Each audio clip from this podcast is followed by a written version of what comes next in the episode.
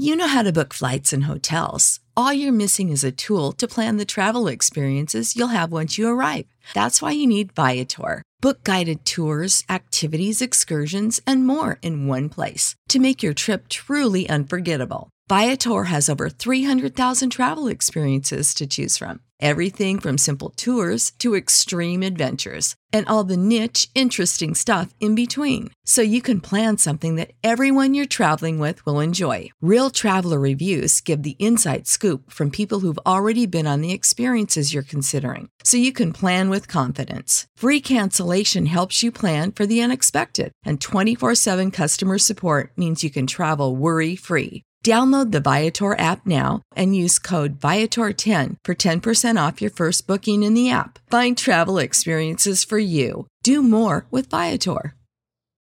Without the ones like you, who work tirelessly to keep things running, everything would suddenly stop. Hospitals, factories, schools, and power plants, they all depend on you. No matter the weather, emergency, or time of day, you're the ones who get it done. At Grainger, we're here for you with professional grade industrial supplies. Count on real time product availability and fast delivery. Call clickgrainger.com or just stop by. Grainger for the ones who get it done.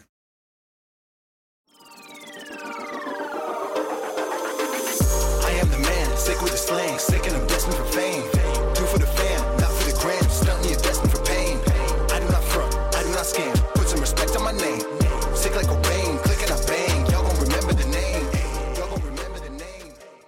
What's up, ladies and gentlemen, boys and girls around the world? I would like to welcome you back to the Real Talk with Zuby podcast.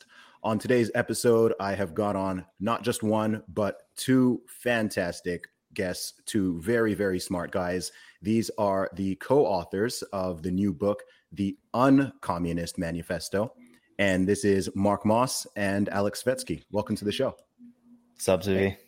Thanks, Zuby. Always love hanging out and talking with you. Excited. Likewise, man. Great to see you both.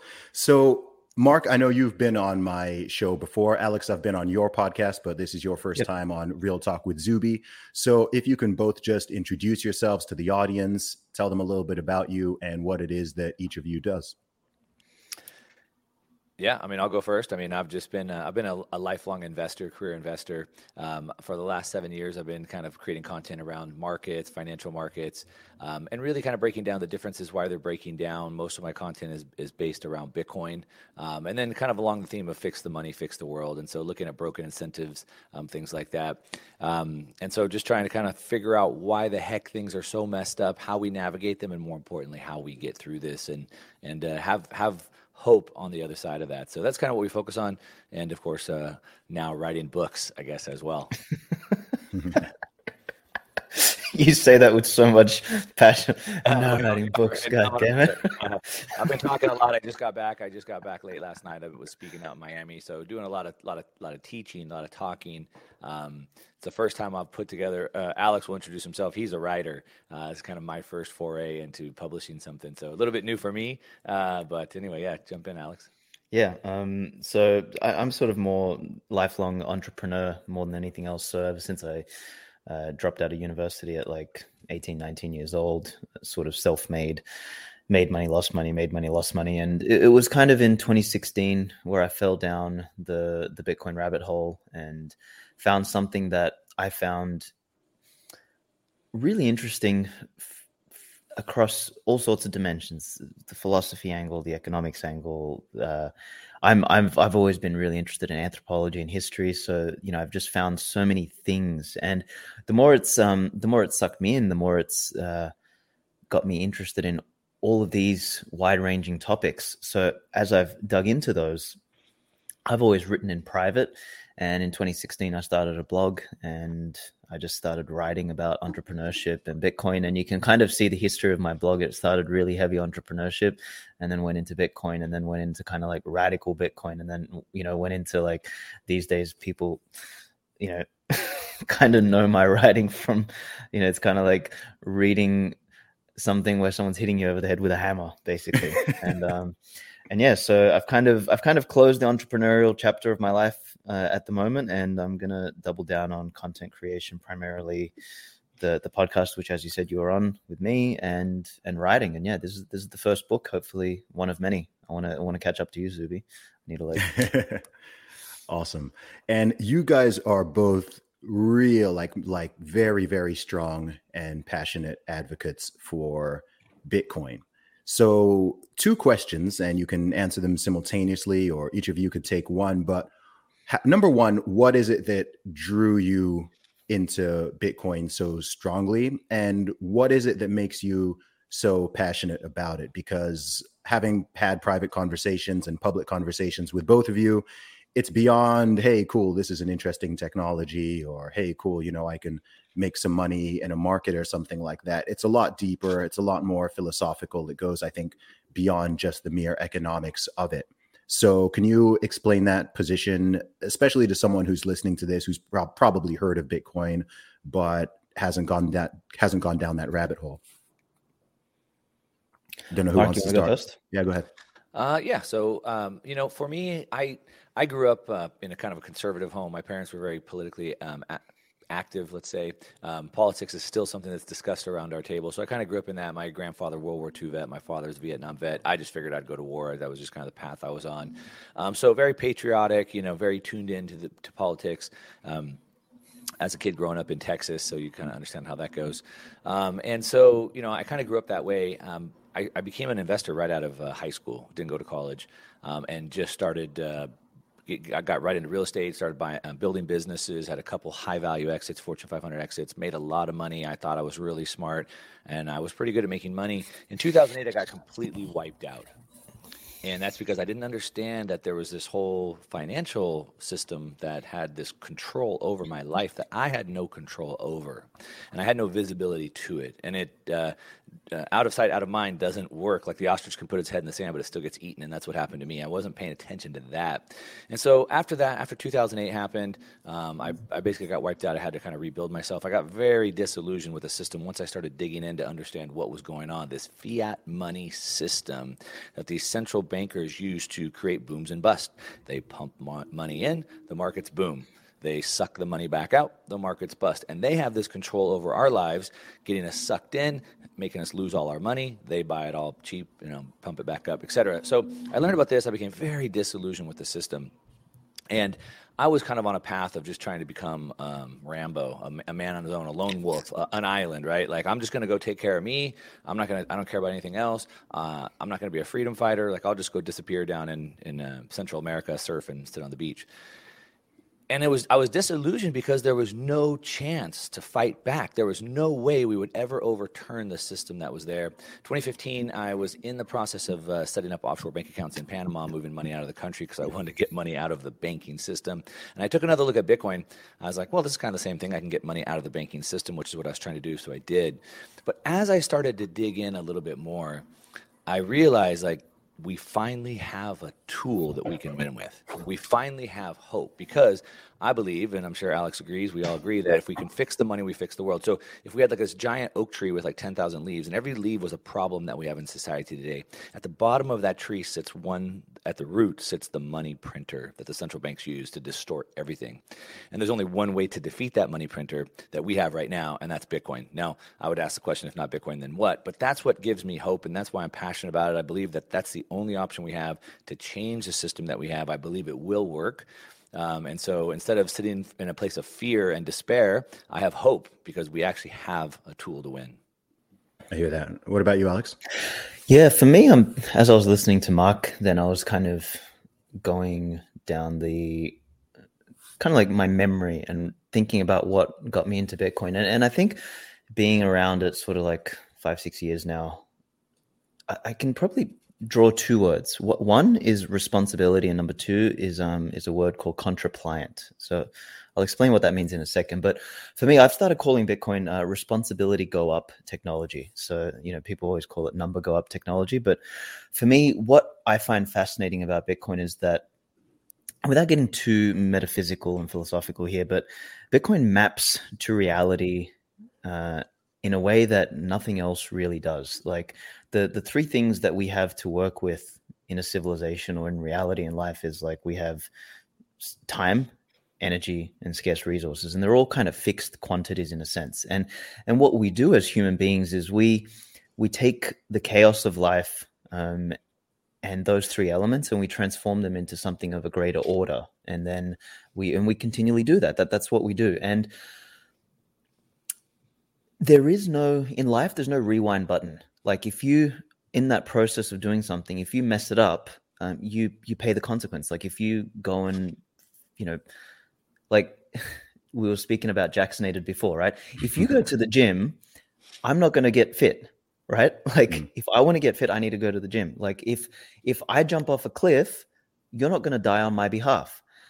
But money and the economic system works in a strange way where the people who are making the mistakes and the people who are doing nothing are effectively leeching uh, wealth and resources from everybody else. Like we've we've basically detached responsibility and consequence from action, and money is supposed to be the the mechanism via which we measure uh, human action, responsibility, uh, resources, time, energy, and all this sort of stuff. So there's this massive detachment between the metaphysical nature of what money is and the physical nature of reality. And and I think that tether is something to do with consequence and responsibility. So I've always been a big responsibility advocate. Like I moved out of home when I was young. I had nobody help me. I had to figure it all out. And I think that just that responsibility component or that consequence component of um of Bitcoin really drew me. And then that other word which I mentioned, contrapliant, which is a word that I've come across recently, and I don't even know if it's actually a word. Like I heard um, some psychologist was talking about it, but I, I, guess you can tell what it means. Is the opposite to compliant, and the way I've tried to define it is um, is that it's kind of active non-compliance. And I mean, on the surface, you know, it kind of defines me in a way because like I'm very like the word compliance just drives me crazy because I just feel like that's just you know what the lemmings and the drones do. And and we've seen a lot of that obviously over the last 2 years. So it reminds me of that I think it's a Gandhi saying like civil disobedience is is a virtue in the face of tyranny right? Mm. like you need to like push back. But it actually contrapliance goes even deeper to me is that like if you look at life and entropy entropy is this thing this this force that exists in the universe which drives uh, order back towards chaos. So like it's disorder. Um, and it, and and everything seems to be subject to entropy. The only thing we know of that seems to go counter to entropy is life. So in a sense life is defiant of entropy. Life is contrapliant itself. Like it doesn't just comply and like you know dissolve into nothingness. Like life seems to push back against um, this universal force of entropy. So, so for hmm. me, just to, just again, to jump in real quick, when you say entropy, what precisely do you mean there? Because I don't think everyone will be familiar with that term. So Dis- entropy, disorder. It's, yeah. It's, if you build a house and you leave it alone for 50 years, it falls apart.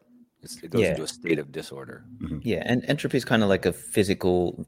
I mean, it's it's basically the primary physical law of uh, the universe is that yeah, every, everything trends towards uh, disorder, and, and it seems to me from all sorts of you know study and research and everything that life is the only thing that seems to counter entropy. Um, and and whether you want to call that force of life you know god or goodness or the universe or consciousness or intelligence whatever whatever name we want to give it it seems to do that. And and bitcoin is this thing that embodies contrapliance um, not just as a um, as a you know finger to the establishment but it seems to be this thing that is alive because it takes disorder and chaos and turns it into this time chain which is ordered and everything. So i don't know there's there's a lot of stuff but to me yeah if i had to boil it down to those two words responsibility and contrapliant like they're kind of two words that i'm trying to structure my life around and i don't know of anything that embodies those elements you know more than bitcoin does.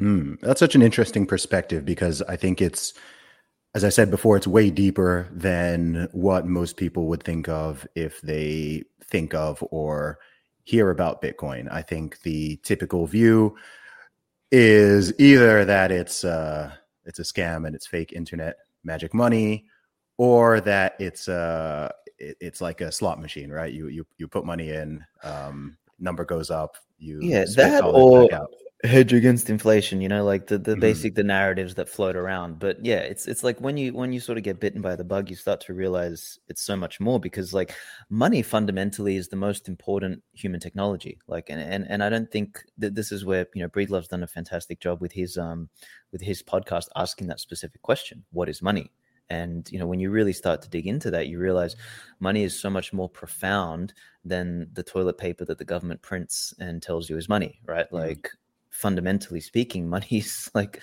it's it's the language of value it is the language of action it is the language of time energy resources like that is fundamentally like it, it's the most important communication medium like you don't have like we as human beings are a social creature and the way we manage uh, social interactions at scale is by somehow codifying our time and energy and bitcoin is like perfect in that sense and yeah anyway before I yeah. go on an extra rant. I mean, just just to kind of put a bow on that, I mean, it's um to, to the to the question you're asking, Zuby, is that the problem that we see, you see all the time, is that people don't take the time to think through these things, like understand what they really are people are very quick to grab onto a headline or a soundbite, but they don't take the time to kind of break that down and understand it. And of course, back to what Alex is saying, is money is so um, is so deep that most people haven't really taken the time to think about what money is. It's like a dollar in my pocket. Uh, but to, to the point Alex makes, they don't really understand the importance and how that works and how it organizes people and how it allows us to specialize our labor and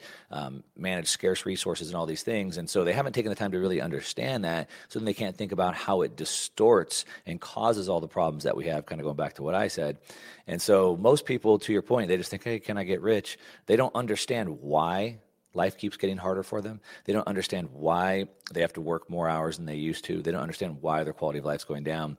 Um, it's, a, it's a deep question. I mean, to, mm. un, to dig into these things, you, you have to spend some time. Yeah, most definitely. And I love what you said about responsibility as well, because as I've said many times, uh, both publicly and in private conversations, I think in the modern Western world, in our respective countries, I think the crux of a lot of problems is the denial of personal responsibility and accountability. Totally. This goes across virtually every every social, cultural, political issue. And one of the biggest problems is that when people refuse to take personal responsibility or deny it, not only do they themselves individually potentially suffer, but also the you give more and more room for the state, the government to to step in and play daddy and play mommy mm-hmm. and mm-hmm. create more and more and more rules. As we've said in the past two and a half years, c- cover your face. Do this. Stay mm-hmm. at stay. Literally, they grounded people. Stay stay at home. Don't go outside. Don't. yeah. you, you can't see your friends. You you can't see your family. You can't do this. You must take this. You must do that. It was you know, I think on, on, our side, we were simply saying, hey, like let people like be free. You know, we, we we've had diseases around. Uh, people have their own family situations, their own individual situations. Not everybody's at equal risk, so on and so forth. Also, I actually trust human beings that we're not going around trying to kill each other. I, have generally mm. lived my whole life believing that no one is going to intentionally try to infect me with a disease. If I choose to go out, you know what? I might catch a cold. I might get a flu occasionally just because I'm around a lot of people. And hey, that's just happens, right? If you if you're in a car all the time, every time you get in a car or even on public transport, you accept there's a minute, there's a very, very small risk that something could go wrong. There's a tiny chance of an accident or something. If you're so scared that you never want to get, you know, there's people who won't get in a plane. I actually yeah. know people who won't drive uh, because they're, you know, they they're afraid of getting in an accident. And it's like, you know, I, I support that right, but you're going to be limiting your own life. So I think it's so interesting that you brought up that responsibility factor because it's something I see people permanently just just constantly running away from and denying and a big part of my own message is trying to encourage people to take that responsibility. Yeah, I think uh, I was gonna say, think about that just for a second. So, um, I was listening to uh, Preston Pysh talking last night, and he was looking at the the financial situation that we're in today versus the one that we were in in the 40s, which a lot of people compare the situation we're going into in the 40s, and then in the 40s we had food rationing things like that. And um, they were asking him like, "Do you do you think this thing is different than it was back then?" And his answer was, "This time is going to be way different because the people." The culture is different. So back then in the 40s, the people had just come through the Great Depression and they were all responsible for themselves. They took care of their food, they rationed themselves, they knew they had to save, they knew had, they had to work harder. But today the culture is different where now everyone's like, hey, I need a stimmy for my gas and I need a stimmy for my my kids and so the culture has completely changed and so then you ask yourself why has the culture changed so much And then I would say, well, um, in a in a business, I know uh, we're all business people here. Alex is really good with uh, company and culture and things like that. So in a business, you create culture. So it's like an attitude in the company, and it's typically set by the person at the top. So we'd say like the, the fish stinks from the head down. So the person at the top sets the culture. And we had the, the United States, we had founding fathers that sacrificed their lives for future people we had immigrants come to this country, sacrifice their lives for their future generations.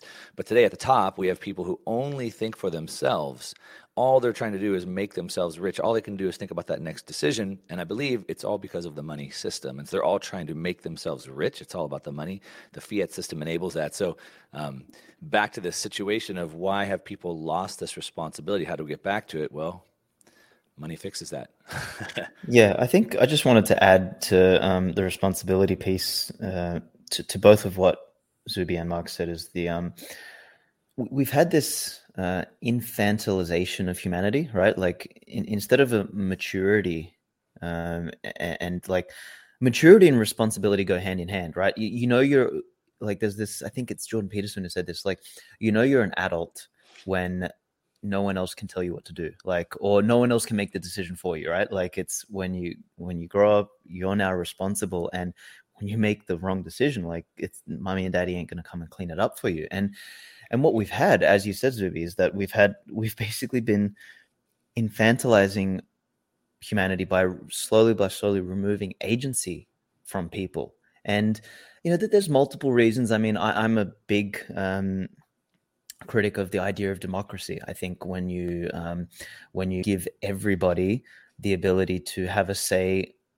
across what everybody else does, um, you create this uh, lack of responsibility because you know you're not you're not you know the, the state becomes more responsible for you, but you've got your hand somehow in everyone else's pocket, and it kind of like eliminates the line of uh, private property and it, it, it, does all sorts of stuff. So so without getting into the the democracy rabbit hole basically you know we've had those kind of uh, social political institutions infect humanity and then the, the money side of things is how can you expect someone to be responsible when they don't have any savings? Like in order to to be responsible is you need to save and like savings has Pierre Rochard talks a lot about this is like it's the cornerstone of a civilization. Like in the same way as we've been able to build civilization or, or at least literature civilizationally over the over the centuries over the millennia is because we can write something we can record it and then we can uh, know that knowledge. Imagine if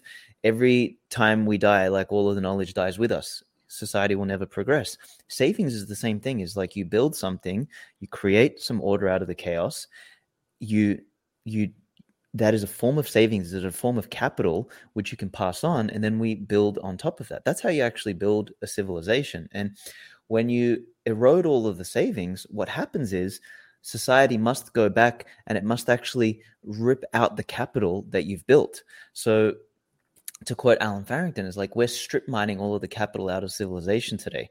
And this always happens like this, you know, might tie into the book now. Is like communism always comes about towards the end, like sort of like peak prosperity, peak entitlement, peak lack of responsibility. Um, and what happens is you got these people who like grew up entitled, you know, thinking about rights instead of responsibility, right? That's the other mm-hmm. side of the ledger. And what they do is they actually suck all of the wealth out of the the system thinking that it's just you know it, it comes from somewhere not knowing that it's been built over the last couple thousand years. Like we've actually built this damn foundation but there's no more production there's no more flow coming in so they're just stripping the stock um, until you erode it to the point where it collapses. And you know we've seen that with every single communist experiment. Um, every time you eliminate private property and you destroy the money and you homogenize uh, society, it falls apart. Um, and you know, here we are again. So, so I think that responsibility piece is really important, and, and it ties perfectly, I think, into a big part of why we wrote the book. Yeah, absolutely. And I want to get into why you wrote that book in a in a second. I just had a thought as you were saying those things, and something I found for honestly for uh, I've, I've actually thought about this since I was was a teenager, and I've noticed that not just in one country, but in many, many countries, there are two very obvious subjects which are largely lacking from the curriculum, both at the school level and the university level. And these are two things that every single person has to deal with, no matter what job they go into and no matter what they do in life. Number one, money and finances, right? Just how, what, that first question, what is money? Uh, how, how does it work? How is it connected to labor? Um, how does the actual financial system work? What, what even are taxes? What does APR mean? What does APY mean? What's a mortgage? Just just money, basic financial literacy. You, you, don't learn it in school. You don't learn it in university, not in the UK, not in the USA. Um, Alex, you're originally from Australia. I don't know if it's yep, yep, there. Yep, yep. No, it is. It is not. I mean, it is like the, the. I mean, they do some basic financial literacy, but I mean, it's okay. like you know how to put your money in the bank. Yeah, not much, right? And then the second topic is uh, the Jacksination, right? The health, health, nutrition, and exercise. Again, a very, very basic level. And, but, and it's wrong mostly. Yeah, but I mean, you'll you'll meet people uh, who are 30 years plus and they don't understand even very, very basics of nutrition. Now, I'm not saying everyone needs to be an exercise expert, a nutrition expert, but you should know that if you consume more calories than you burn on a consistent basis, you will you will gain weight. And if you want to mm. lose weight, you need to in, invert that. And but it can't that, be that easy. No. you spend more money than you make and save. The same yes, thing. then you'll then you'll go into debt. And it's mind blowing how millions of people don't even understand that very basic concept. And I'm of the belief that that's not a mistake. I don't think that that can just be an error and an omission. I mean, we learn about photosynthesis, we learn about uh, a triceratops and a brontosaurus, we learn about in school. We, I mean, uh, uh, trigonometry, uh, you know, Pythagoras. Some, you know, some of these concepts might be useful if you're going into certain areas, but I know a bunch of stuff that I learned from school, which I, I don't know at what point in my life I, I'm ever going to use that. And then there's stuff that's very, very valuable, which I didn't really start learning and diving into until I was in my early, mid, or even late late 20s in certain cases. And and that's just because I myself chose to, you know what, I don't really understand this topic well. Let me go, let me go and really learn about it. Right. People don't learn what what is compound interest, right? People know nothing about it. Most people don't invest because they don't even know how to. They don't know what it means. They they have no knowledge. Compound interest. You explain it to people, and they're like, "Wow, I've never I've never thought of that before." And it's just like, "Wow, is that uh is that intentional?" But coming to okay, to, to, jump to in. answer that real quick, uh, Henry Ford has a quote about hundred years ago. He said that if the American people knew how the banking system worked, there'd be a revolution before the morning. Now that was 100 years ago. Imagine mm-hmm. how much worse it is today. So to answer your own question, is it intentional or not? Well, he told you 100 years ago if they, if they knew. Imagine today. So uh, maybe maybe put that into perspective. Well, maybe today they're just not. it's not the same kind of people. So their revolution is let's just watch Netflix. Here, here's one other thing I would throw back at that is that the people shouldn't really need to know all of this is so complicated and all man made and all made up so they can enrich themselves, the average person shouldn't need to care. And so the way it works is that um, uh, I eat calories. Calories are energy for my body. I expend energy. That's my life, right? And so I go put that into the world, and then I my excess energy I put out into the world. I need to be able to save that energy. That's in my money, and that money should be able to buy me more goods and services in the future. The problem is the financial system that they have engineered today makes my money, my energy, buy me less goods and services services in the future. So it's now forced me to become part time brain surgeon trying to save the world and part time investor. Now, the average retail person wasn't involved in the stock market before the 70s. Most people didn't care about that. Mm. But because our money is losing its value so fast, we're forced to become um, an investor, to your point. We don't learn about compound interest. We don't learn about we, we shouldn't need to. Mm. I should be the best brain surgeon, the best cancer researcher, the best whatever I am, and use all my brain capacity because we need specialization. That's how the world advances. I shouldn't. I shouldn't have to be a part-time investor. My money should hold its value, mm-hmm. and if we mm-hmm. had a sound money system, none, nobody would need to learn about this, and nobody would care about this. Mm-hmm. When you say a sound money system, what does what does that specifically mean? The Go, Mark. If you if I, if I can jump in, so so I just want to I'll I'll answer Zuby's question and just cap off what you said. It's like there's a there's this epiphany I had a little while ago, and I'm sure this has got to be a quote somewhere, but it's like that which is um simple is often not easy, um, and you know that which is um, uh, oh, maybe I'm butchering this, but basically it's like the the conf- the the confusion between simple and easy, right? It's like the, the world is like mired in complexity and as mark was uh, alluding to there is like people are being forced like I, I, I remember when this really really dawned on me i was with my mom at a cafe about four years ago and you know she's just a really hard worker um, you know immigrant came to australia she's she's not skilled in any way in the sense of like you know she she doesn't have a trade or a or like some sort of scientific skill or anything. She came as a as an immigrant from a ex communist country and just basically worked in factories all her life, and then you know checkout person this and that. And anyway, she's just diligent and she works hard and she saves. And I remember her sitting there at this cafe and she's like, I've saved up a bunch of money. She's like, but she's looking at me and I could see the the thing like in her eyes. She's like, like looking for help. She's like, I don't know what to do with it. She's like, I don't, I, I don't want to put it in the bank because like, I'm not a, you know, it's not doing anything. And, you know, I'm scared like, you know, tomorrow something will happen. She's like, um, you know, my, my brother's a moron, you know, sitting there gambling on the stock market all the time. She's like, you know, your brother's telling me to like give him all the money and he's going to make the money. But last time we gave him money, he lost it. She's like, I, I don't know what to do. And I was like sitting there and I remember it was kind of like early ish on in my Bitcoin journey, like two, three years. And like, it just dawned on me. I was like, holy shit, man. Like people need to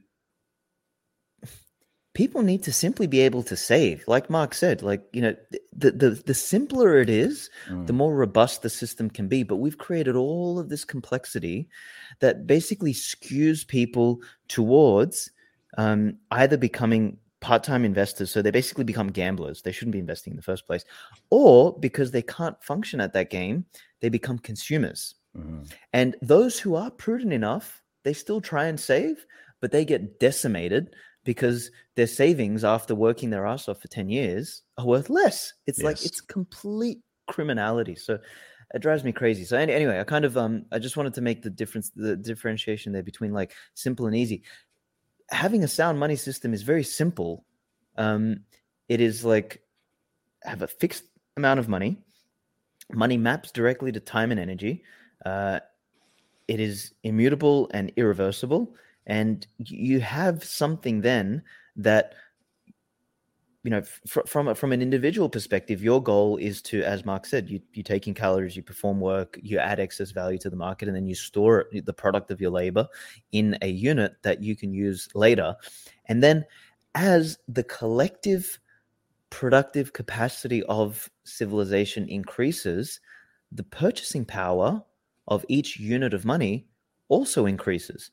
So now your savings actually acts like an ETF on humanity. Like your savings will actually increase over time. And that is a really important thing because then people over time are able to not just maintain their wealth, but their the wealth that they've saved actually buys more. So so that's actually a sign of civilizational progress. And that's what you get on a sound money standard because you make like making savings great again right? Like that's mm-hmm. that's what we need to focus on. And um and and again we've just inverted things. Like on, on what kind of backwards planet does do things get more expensive? Like for something to get more expensive implies that you're worse at doing it and that you're less efficient and less effective. Like that is not the way things are supposed to happen. As we get more advanced as we as we specialize more as we get more competent the price of things comes down. like mm, it's mm. Th- that shouldn't happen that way. And and here we are like fighting, you know, on this treadmill because all of the political and central banking shenanigans that happen that distort everything downstream. So yeah, take that philosophical answer and put it into something more tangible. So here's a cup of coffee. 1970, this cup of coffee was 10 cents. Mm-hmm. Today, this cup of coffee is three or four bucks. Don't you think with all the technology, supply chains, planes, boats we have today, it should be cheaper and easier to get the coffee bean from Colombia to my cup of coffee. The cup of coffee should have gone from 10 cents to 3 cents or 2 mm-hmm. cents, not from 10 cents to 3 or 4 bucks. Yeah. And yeah, I was just thinking, um, I'll, I'll tell you guys another interesting one, and I'm sure it'll be similar with uh with with your parents, let alone grandparents. But um, when my when my dad, my dad's a medical doctor. Um, when my dad first came to the UK as a doctor. so you know above average salary. His annual salary was four thousand pounds a year. It's about six thousand dollars at the time. Annual salary as a medical doctor in the UK in the seventies. And he often tells me a story of a, of a house him and my mom wanted to buy. The house, not the deposit, the house was 15,000 pounds and they couldn't afford it.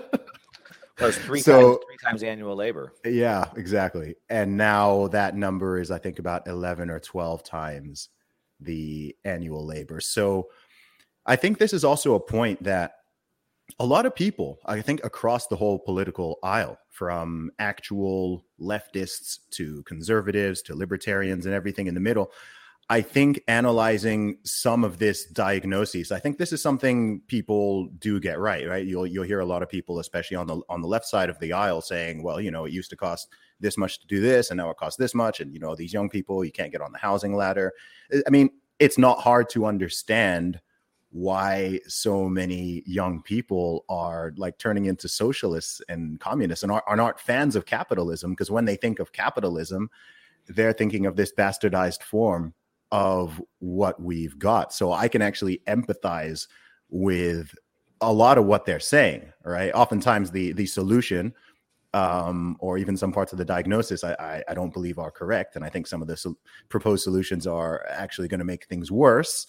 But I think it's it's a fair point that to be a 30 year old or even a 40 year old and to buy a house or to just save money it shouldn't be that you need to be a financial expert or you know you shouldn't need to be Warren Buffett or a genius at the markets in order to simply put away enough money to buy yourself a, a property or to feel comfortable to to get married and bring children into the world and so on.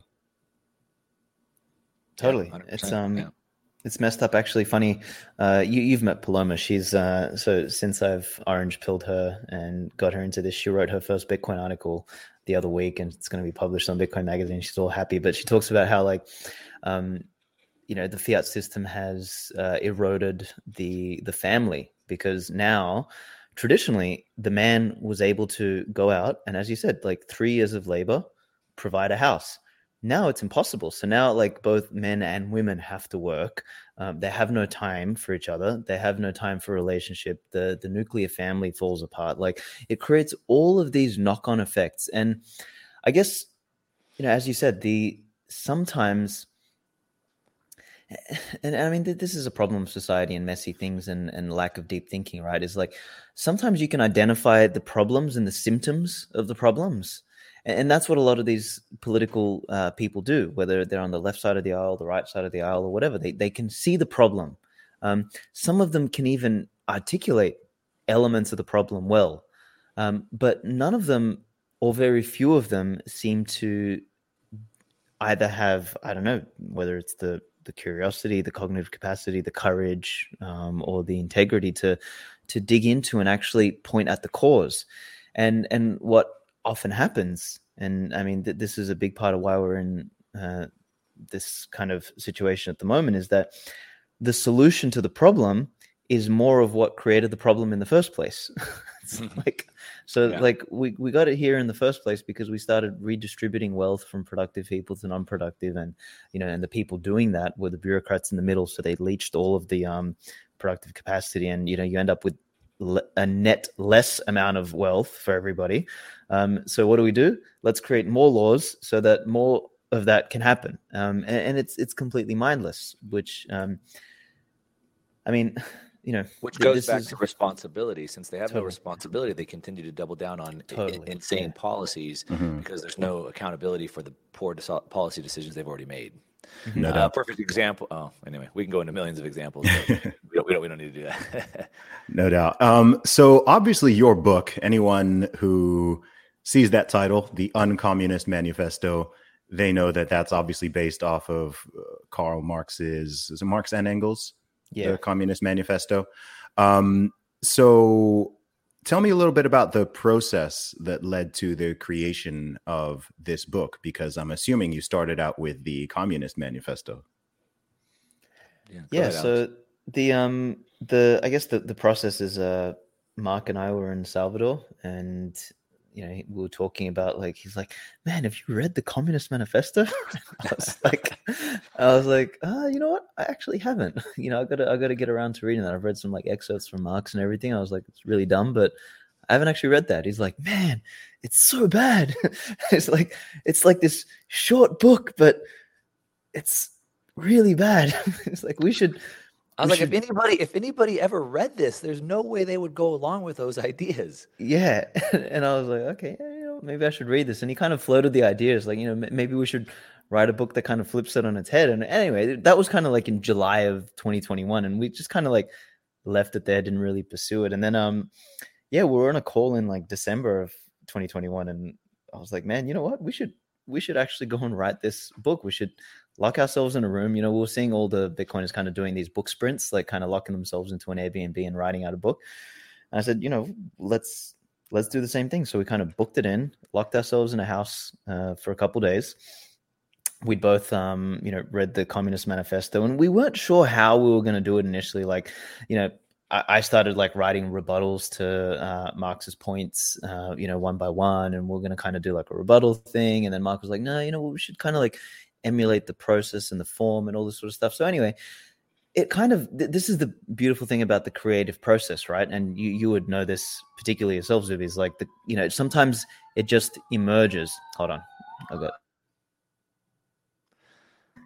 I swear, there's people dying here every 15 minutes. Um, anyway, um, yeah, the, the basically through sitting down and like flipping some of the core elements and then turning it into basically a simple discourse. We we basically pulled out four chapters, uh, each which, in a sense, flips the core idea on its head. So, like one of the first ideas that Marx uh, talks about in in the original Communist Manifesto is that they try and boil down all of human history into the struggle between two classes, oppressor and oppressed. And you know, we kind of make the point like, well, no, you can't do that because struggle, first of all, is ever pervasive. Um, there's never just one oppressor and one oppressed. Um, in fact, you know, you are your own oppressor most days anyway. Like, you know, you're, you're struggling against everything. You're struggling against your family, your friends, society, another group, this group, that group. You, you can't just like label people by oppressor and oppressed, put them in a, you know, identify them through some sort of group identity um, and then pit them against each other. That's not how it works. So, so we kind of said the real struggle actually is that we human beings are bound by scarce resources, fixed amount of time, and, and a limited amount of energy. The real struggle is do we do we acquire wealth and do we advance in life through the cooperative means or the coercive means? Mhm. So, and and the cooperative means is the economic means. Do we trade? Um, and do I specialize in something and Mark specializes, you specialize in something, and we measure the product of that labor and we trade somehow and we actually all end up with more? Or do we do it through the coercive means, which is I come and beat you over the head with it, or I create some sort of political machination to extract wealth from you via taxation or whatever? And um, and that's been the real struggle. And the societies that have managed to be more cooperative as opposed to coercive have prospered for a longer period of time and, and that's kind of one of the the first uh, big points. And I think the second big point, and I'll, I'll let Mark sort of take it from here, but I think the second big epiphany that we had when we were writing the book was just this this redefinition of capitalism not as a political system but as an organic process and, and the way i kind of like to think about it is sort of what i said earlier is that uh, human beings we naturally we take chaos and we transform it into higher order. And and Saylor and i we were, we were on a podcast um, about a week ago and we are talking about how like human beings by their nature we, we're engineers. We we we fix things we tinker we we create we build we're artists we, you know we're, we're kind of like this mix of art and science simultaneously and i think that's a beautiful thing. So when, when you look at um what capitalism is like capitalism started the first time one of our ancestors picked up a rock and threw it at an animal uh, to save time and energy in acquiring food. Like that was the capitalistic process. He saved time and energy um, and was able to do that. And we have always done this capitalistic process. We, we are always orienting ourselves to try and uh, maximize the efficient and effective use of time, energy, and resources. That that is by definition what capitalism is seeking to do. The problem occurs when we wrap that process in all sorts of political modalities and red tape, and the more we suffocate it, the more we basically kill that natural process. So so we make this argument in the book is that capitalism exists all the time. Um, it even exists in communism. It's just known as the black market. It exists in democracies. It's kind of known as like, you know, your Sunday markets. Like it always exists. It's just how much do we suffocate it through politics? And and we we've got this really cool graph in the book which says, you know, you've got left and right politics, which is the spectrum. And then we kind of we we tip that spectrum on its side and we kind of drew like a sideways T and we say, okay, well, you know what? left and right politics may be opposed to each other, but that's on this side of this sideways T. And on the other side exists capitalism and you know and the marketplace. That is actually not political. Like you and I can trade irrespective of politics, and human beings have done that since the dawn of time. It's when politics get in the way that we you know we get in the way of the politi- uh, the capitalist process. So anyway, I think they're sort of two of the big takeaways for me, and um, and I think I've kind of gone off the rails with respect to your original question. But anyway, I'll shut up now. Throw it over to Mark.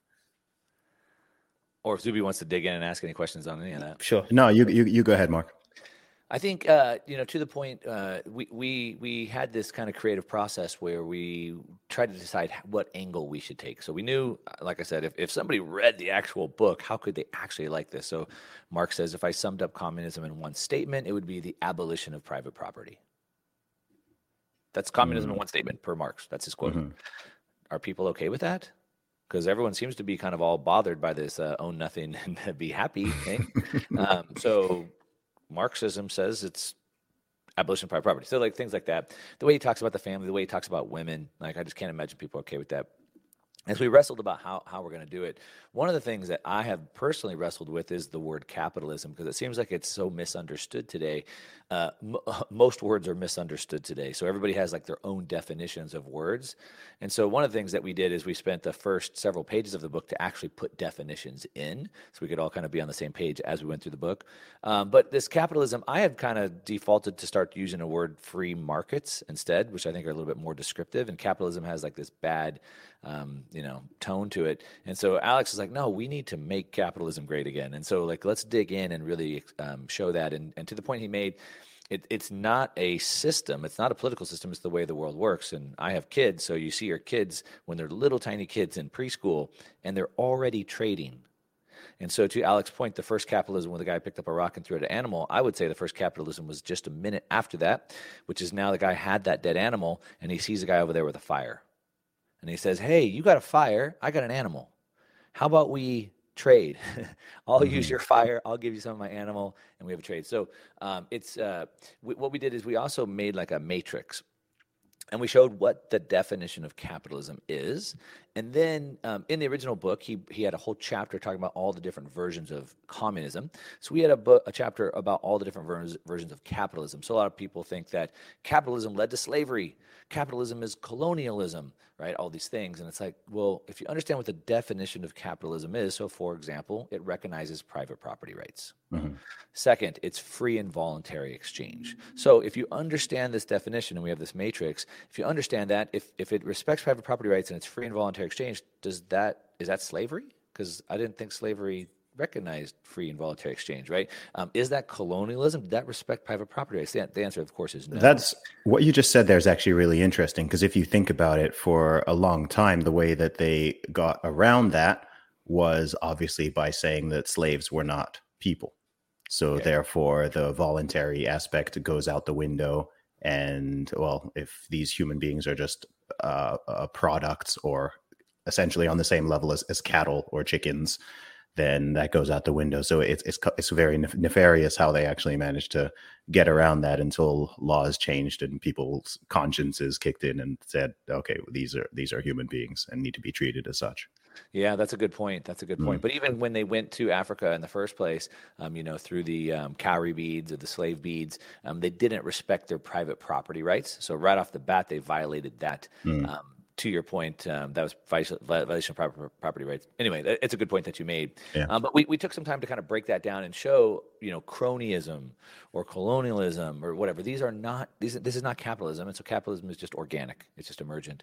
Um, so we did that, and then. Um, I think at the end, uh, we, we talked about. Uh, so Karl Marx put uh, the 10 things that he was calling for for socialism or communism. Um, and we basically took the same 10 points and kind of flipped them. So, number five, the creation of a central bank.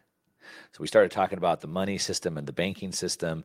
Um, nobody knows how the banking system works. We, of course, are, are, saying that it's a bad system that's meant to steal from us. Um, and it's the core tenet of what Marxism and communism is the creation of a central bank. So, of course, we say the abolition of a central bank. Um, so, we kind of uh, take that. But at the end, I think we, we addressed one question that I think was super important for everybody to understand, um, and that is what's the appeal? Mm. If people read read the original book, I don't think most people would like it. Um, it's an idea who now we have a hundred years or more of history to show that it's killed hundreds of millions of people.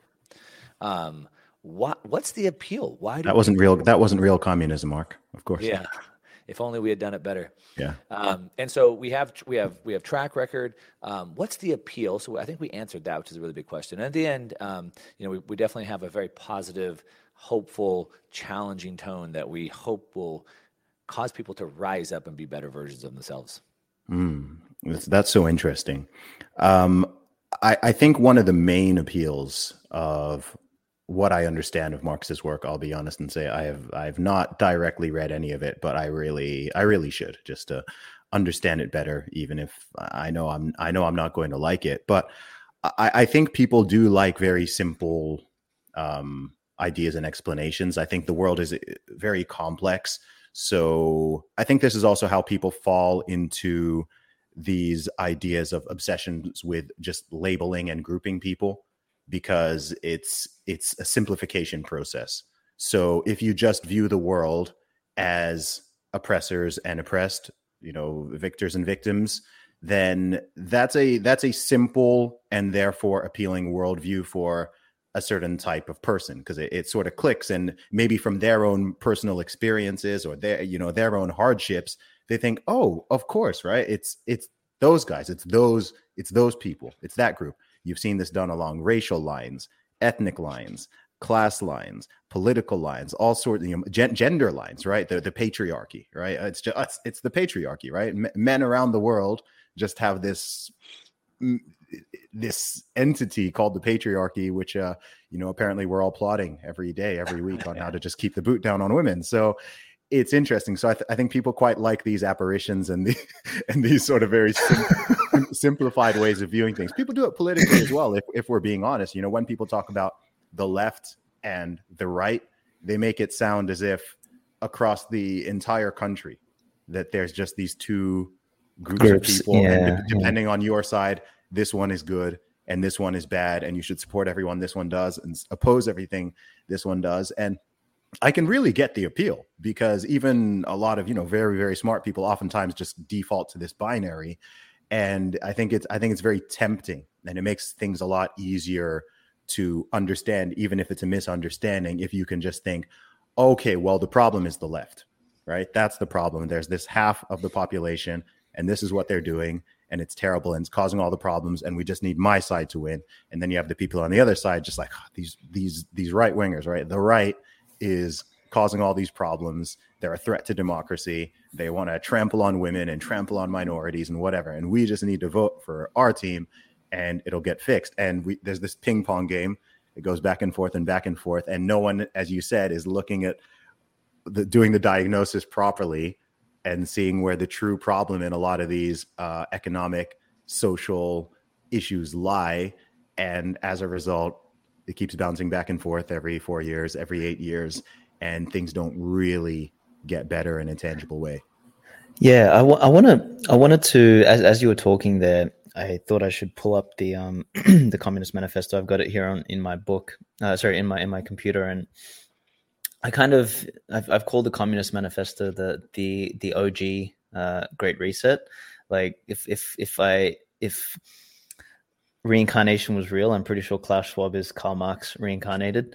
um, because like they, they just overlap so nicely. But I, I just want to read out the Ten Commandments basically of communism. And, and I just want to see your reaction, Zuby. Like, you know, just I want to see how they make you feel, right? Okay. So number one is the abolition of property in land and application of all rents of land to public purposes. So abolition of private property. Mm-hmm. Um, and and I also want you to think about like how much of this actually exists in so-called modern capitalist states.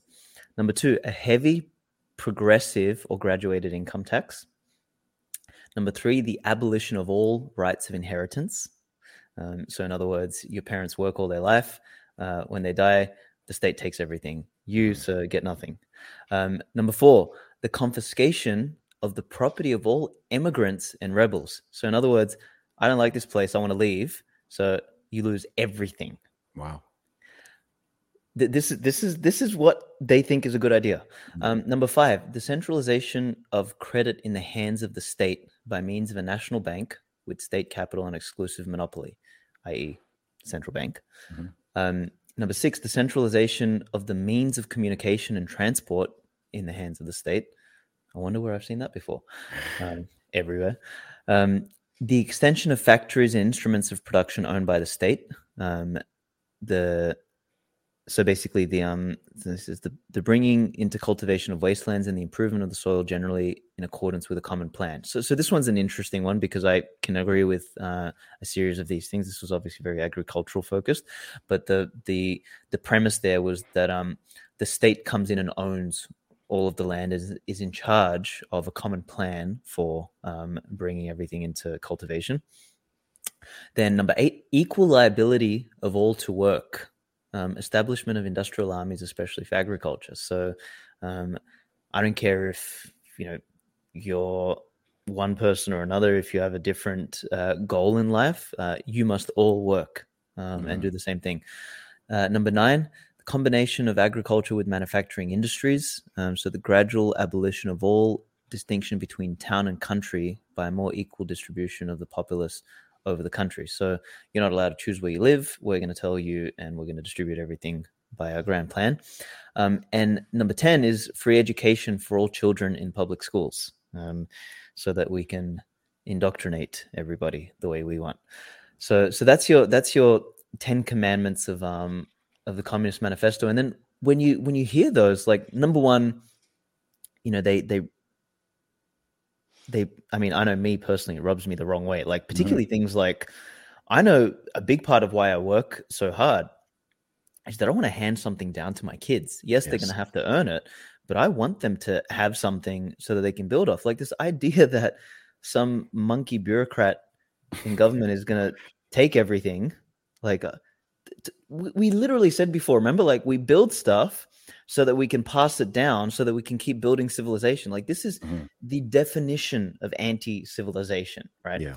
um like but other than the ones that you know make you angry like you look at these ones particularly number two and five progressive income tax Mhm. and the the um the central bank like we have this in so-called western capitalist nations like we are not living in capitalism we're living in basically watered down communism Mhm. the, the whole world is and a lot of people don't realize this it's like and this is why i mean unfortunately people just don't read history and they don't read the books um, that came before you know they, they walk around with their own communist manifesto but they haven't read the bloody thing Mhm. um, and th- this is we're, we're living through this and we wonder why like you know i mean the progressive tax has always been one that drives me crazy is like if you want people to to work harder and do more why in the name of christ would you tax them more the harder they work Mhm. like it is completely backwards Yeah. like and, I, I don't know anyway i just wanted to read those out and Yeah, no, that's that's in, that's interesting. Um, I definitely heard some of those before, but I don't think I'd ever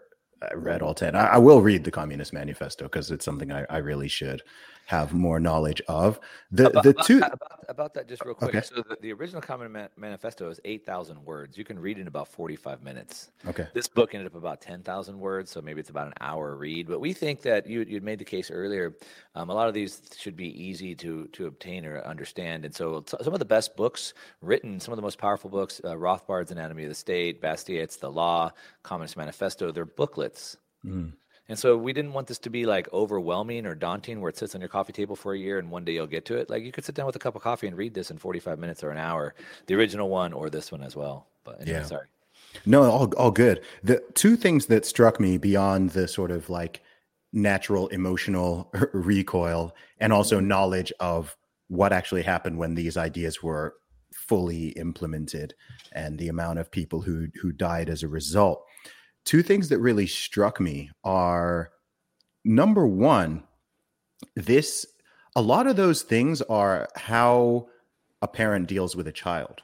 It comes back to your point, Alex, about the infantilization, right? If, if you think of, if you know, if you're a parent and you're raising very young children, not even teenagers or young adults, I mean, yes, you you, you essentially dictate everything, right? They don't they don't make the decisions. They don't have the autonomy. Yes, you are the central bank, right? Bank of mom and dad. You control everything. They don't choose where they live. You don't even choose what they eat, where they live, anything, right? You you own it. You are the state in that case, and that works in a relationship between uh, parents and very very small children. And as those children get older, they gain more and more autonomy, responsibility, accountability until the point they can go out in the world and you don't need to be looming, you know, the parent doesn't need to be looming over them, controlling all their actions and still giving them an allowance and telling them what to eat and how to dress. Um, and then the other point that struck me is that it reads as if it's written by someone who just doesn't even have a basic understanding of human nature right? No understanding of what really drives and motivates people. Um, the the bond pe- people have with their families and with their children, that desire to provide for the next generation, the simple. I mean, you could use the term selfish, but the the selfish desire that people have to. Yeah, I'm, I'm not using selfish in a negative way here, but the the notion that I'm going to work yeah self interest right i'm, I'm going to work harder if Mhm. i get to be rewarded from it i shouldn't be punished more or have more taken from me the harder i work and ju- just the fact that obviously that's going to cause people to you know the example i'd use is and i've used this with uh, because I, I i have i have friends who have done that oh well you know communism is a good idea on paper but you know it might and i'm like no it's not It's I, I don't, I don't on give it that. It's not, it's not a good idea on paper. And I often use the example, okay, because the people saying this, they're all, you know, university graduates and you've all gone Yeah, to school. So I'm like, okay, let's say you were in a class and no matter, and, and you just averaged out the grades. Okay. So no matter how hard you work or how little you work, you're going to get the average grade of the class. We're just going to take all the scores, average it out, and that's what you get. How hard would you work? Mhm. Right. Yeah. Especially The- over the course of time. Like what what do you think would happen? And it clicks for them and they go, okay, yeah, because you're you're completely blowing up the incentive structure. Right. You don't work hard so that the next person gets uh, a better grade. Like we we just don't work like that. Maybe you might think in your brain, oh, it would it would, might be nice if that happened, but it's like no. Uh, whether or not you think it's nice, it's it's not reality. That's not how human beings are. Yeah, there's a there's a classic fable. It's called the the uh, economist fails. Sorry, the teacher fails the entire economics class, which is exactly that example. It's Okay. like she she she gets up and she tells everyone, okay, um, you're going to do the test, and then she averages out, and basically over time, and it was a it was a real experiment as far as I understand, is that over time, um, the the average score just continues to plummet, right? Because everyone's like, well, why why should I try as hard? Someone else will um, you know, we'll keep the um, average up, and then basically they go from I think an average of B all the way down to an F, basically. Mhm. And and Ayn Rand, you know, so beautifully uh, weaves this into the narrative in Atlas Shrugged with the um with the I think it's the 20th Century Motor Co. Uh, the 20th Century Motor Company, which is they they get taken over by um, the three children of the founder, and the three children are basically uh, you know, she, she doesn't frame them as this, she, but they're basically raging communists, and they they transform the entire organization into one that uh, operates by the rule of fr- from each according to their ability t- to each according to their need, and that's how everyone's paid, and that's how everything functions. And basically, she she takes you through like almost an entire chapter is kind of the de-evolution of that company and that company was the the heartbeat of this entire little mini town and kind of destroys the town and everything like that it's it is it is so good but yeah as you said it's kind of like it basically devolves civilization into the lowest common denominator. Mm-hmm. And and it happens every single time. Like and like you said, it's it's not good on paper and it's definitely not good in practice. No. Um there, there's no there's no justification for it, but yeah, and there's also the big question, and we've seen this play out, right? You saw this in the Soviet Union, you saw this in Maoist China, et cetera, is the okay, how does the state acquire all of this land and power and property? What you know, it's in the hands of people. So mm-hmm. you know, how, what what do you suggest for how, yeah, like how how do they get their hands on all of this? And uh, as it turns out, that process is genocidal yeah. Mm-hmm. It's always going to be socialism will always be violent because there's always going to be some people who don't want to give up their property. And so at that point, it becomes genocidal. Um, you made a very astute observation um, when you said that it sounds like it was written from somebody who doesn't understand how yeah. people, how relationships work, uh, the importance of family. And so that's exactly uh, correct. And so one of the problems that people have today, no, no critical thinking. And one of the um, things of critical thinking is the first piece of, when you get a piece of information, is who is telling me this? what is their worldview what is their motivations et cetera right and so karl marx himself came from a he, he, wasn't a very good person. He, he came from a very rich family, but he didn't want to go into the family business of uh, being an attorney. He wanted to just write philosophy. Nobody would pay him to write philosophy back then. You couldn't get a you couldn't you couldn't survive just writing philosophy back then. And he had a family, but he was a horrible father. Uh, one or more of his kids died of malnutrition. He would disappear for long periods of time, leave them alone. Um, he joined all these different communism clubs. People didn't like him. He'd get in fights regularly, get kicked out regularly, and he was just ultimately he was miserable and he was very mad at the world. He was angry at the world that he couldn't survive and provide for his family, which he didn't even love or care for. And he couldn't provide for them doing what he wanted to do. Um, and he didn't want to conform to what the world had.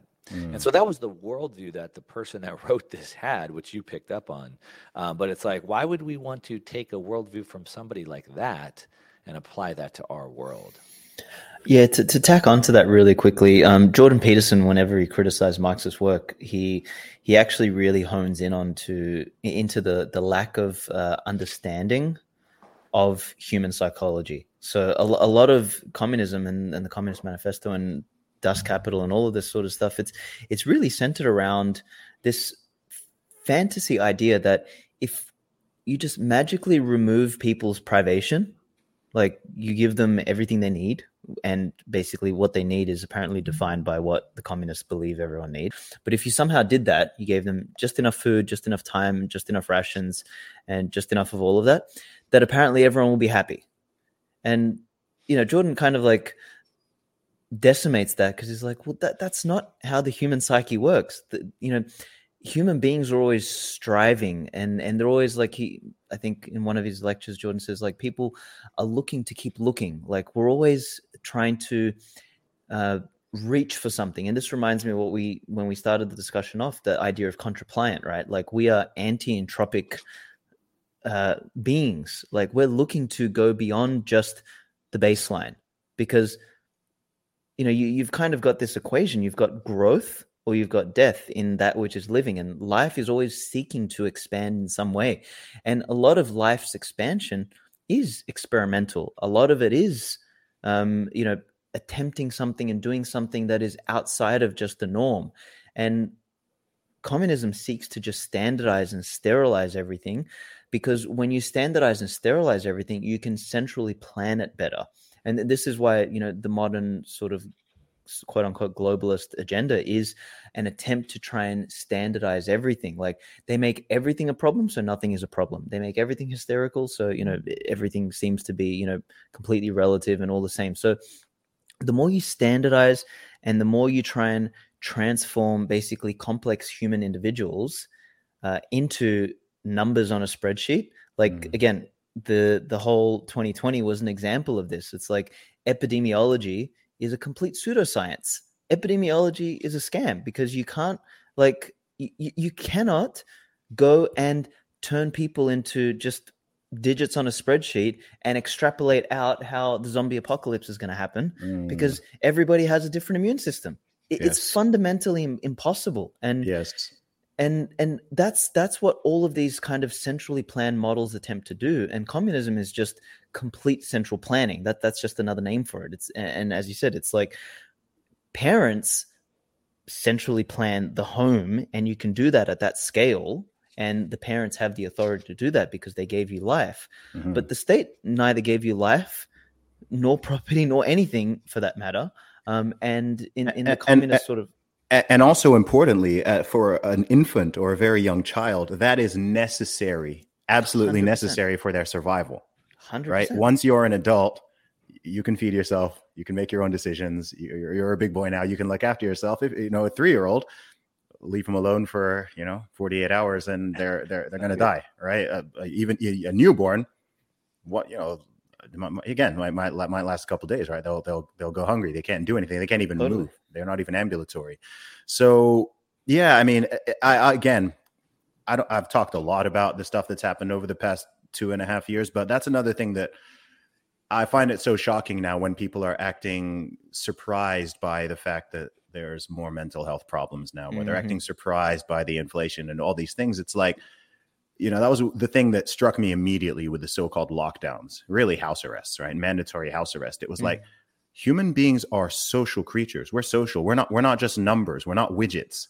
We are social beings. Now, I'm not a psychologist. I can't tell you exactly what the precise ramifications will be of locking hundreds of millions or billions of people in their houses essentially for weeks and then months on end but it's not going to be good right? Of course more people are going to be depressed. Of course more people will become suicidal. Of course more people will be deeply deeply unhappy because you're taking away just such a basic human thing. I felt the same with the mandatory with the mandatory masking right? I cannot quantify on paper with mathematics how important it is to see human faces and to be able to see people's expressions and see people smiling you know smile at a stranger on the street all of that stuff. I i can't tell you but i know it's important. Just on on a human level us being able to see each other's faces even though we're not in the same room right now if each of us was wearing a mask that was covering our nose and our mouth and our cheeks and everything this conversation would lose something Yep. both for us and for anyone who's watching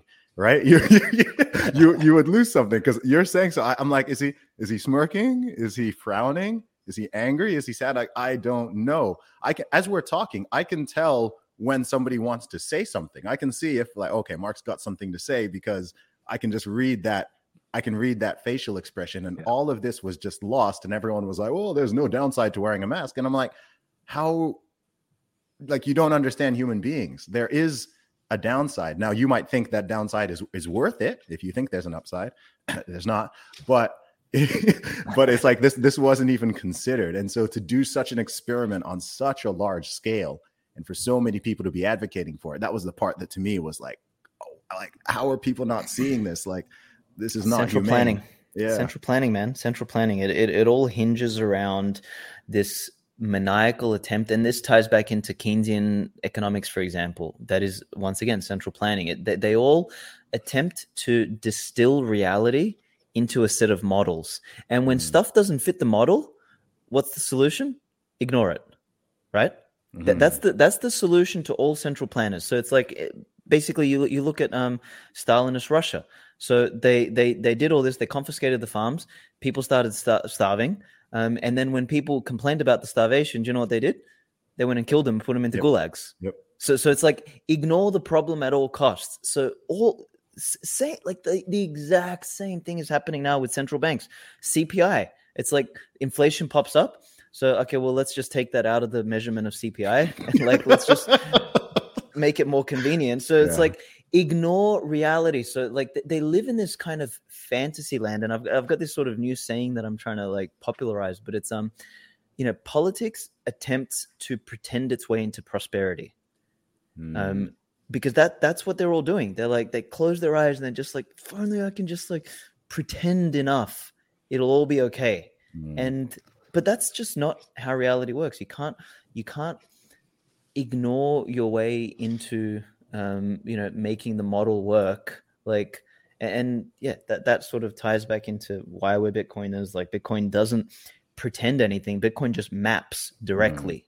And like you make a mistake you make a poor economic decision whatever like it reflects in your score. And you know your score in a civilization is you know how much wealth you've managed to accumulate for your actions. Like that so we're, we're, we're playing a faulty game because we keep pretending because the map and the territory don't uh, don't overlap. Like we, mm. we've got these completely this whole series of fake maps that like you know the, the the analogy that i've used in the past is like imagine you're a um you're walking around in the desert right? And the central planner is like this leader in this tribe walking around in the desert.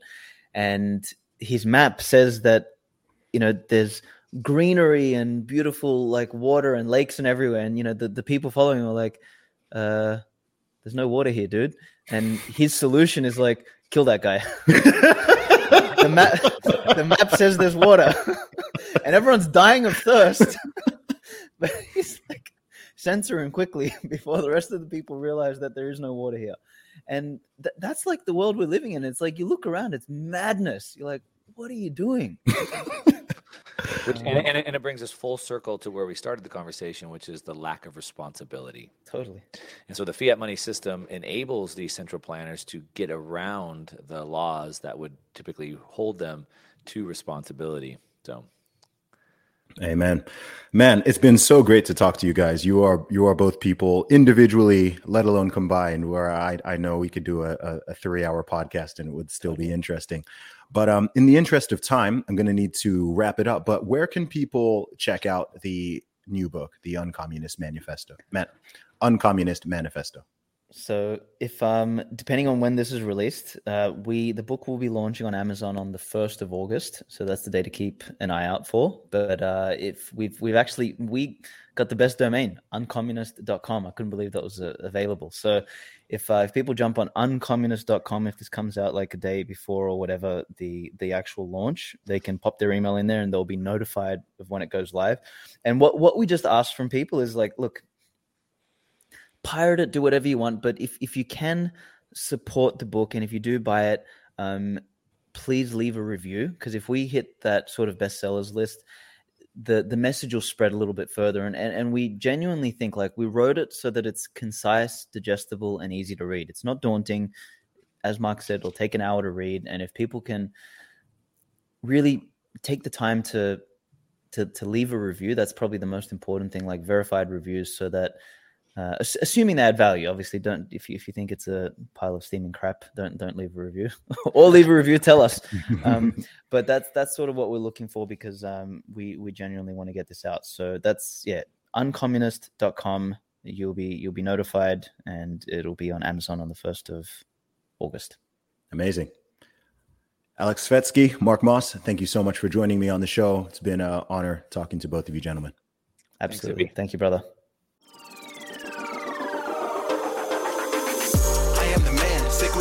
sick and I'm destined for fame. Do for the fam, not for the gram. Destined for pain. I do not front, I do not scam. Put some respect on my name. Sick like click and I bang. Y'all gon' remember the name. Y'all gon' remember the name. Without the ones like you, who work tirelessly to keep things running, everything would suddenly stop. Hospitals, factories, schools, and power plants, they all depend on you. No matter the weather, emergency, or time of day, you're the ones who get it done. At Grainger, we're here for you with professional grade industrial supplies. Count on real time product availability and fast delivery. Call clickgrainger.com or just stop by. Grainger for the ones who get it done.